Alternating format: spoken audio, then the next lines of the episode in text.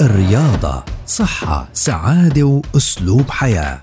نصائح ومعلومات رياضية مهمة لجسم صحي وسليم. تسمعوها يوميا عبر أثير أجيال.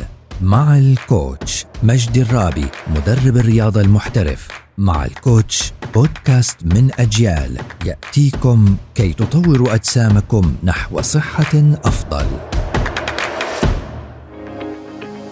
أهلا وسهلا فيكم عبر منصات أجيال المختلفة. الرياضة وتخفيف الوزن. بغض النظر أنا شو الهدف اللي عندي من ممارسة الرياضة اللي أنا بعملها هو كان تخفيف وزن أو زيادة وزن أو حتى بدي أعمل عندي بس أسلوب حياة وأضلني مستمر فيه وأخذ منه الطاقة الإيجابية مثل ما حكينا.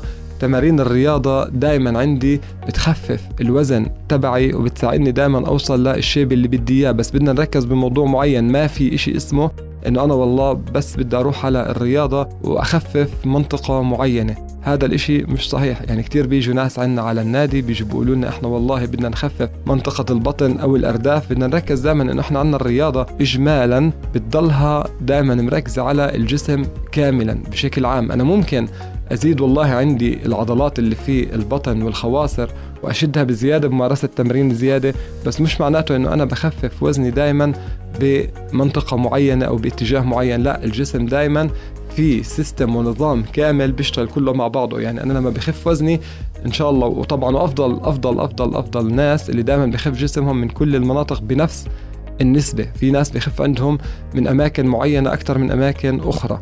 إحنا دائما نحكي إنه دائما إن شاء الله إنه يكون بيزيد. وبنقص بنفس النسبة على أساس يضل في عندي التناسق الواضح في الجسم اللي إحنا دائما بنعمله. نتمنى الصحة والسلامة للجميع. In sports we share love.